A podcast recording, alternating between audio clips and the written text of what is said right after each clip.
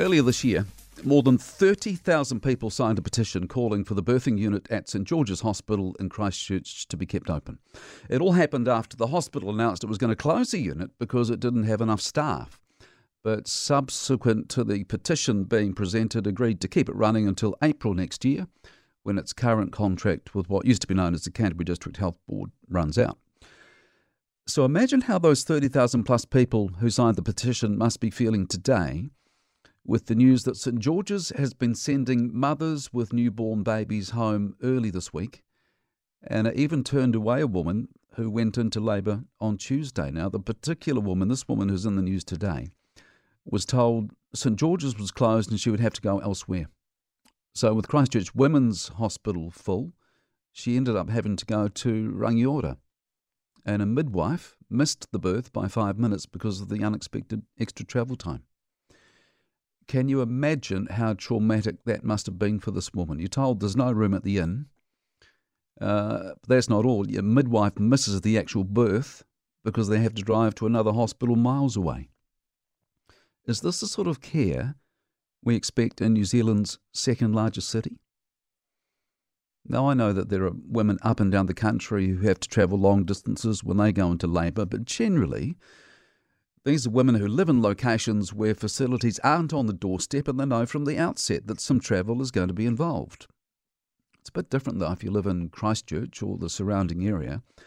And all along you've known that it's going to be either Christchurch Women's or St George's where your baby will be born.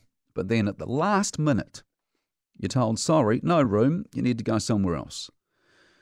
Well, as far as I'm concerned, that is completely unacceptable. And this is not me beating up on St George's. I get that I've got problems with staff shortages, etc. So I'm not specifically beating up on them. But man alive, is this what things have come to in 2022? And not just in 2022, but 2022 in New Zealand's second largest city. But it's not just someone in labour being turned away this week. There have also been mothers sent home early from St George's. Uh, one woman I've been reading about was sent home on the second night after giving birth. Now, I remember when our kids were born how those three nights in hospital were absolute gold. And as Sheena Ross from the College of Midwives is saying today, the second night after a birth can be the most difficult night. She says babies often cry a lot on the second night, and mums can require essential support with latching and feeding. But this particular woman was sent home from St George's at seven o'clock on her second night. And you can only wonder how things went for her. And not just her either. She will most likely have a partner. And I don't think we should forget about partners in this situation. I, I know from my experience how the time mum and baby spends in hospital after the birth isn't just gold for them, it's gold for the dads too, especially, or the partners too, especially if it's the first time. And they're not only elated, but they can feel pretty overwhelmed by it all as well.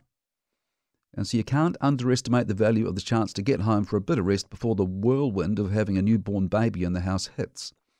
Now, I see that the unit at St George's is operating again after two community midwives were called in. I gather they're looking for more too. I bet they are. Nevertheless, the fact this happened in the first place just shows, doesn't it, that maternity care in this country is playing second fiddle. Now, I'm not quite sure what it's playing second fiddle to, because if you can tell me which part of the health system is operating gold standard, then I'll be interested to hear about it. But from where I'm sitting, it looks to me as if maternity care is running on a wing and a prayer. As far as I'm concerned, that is not good enough.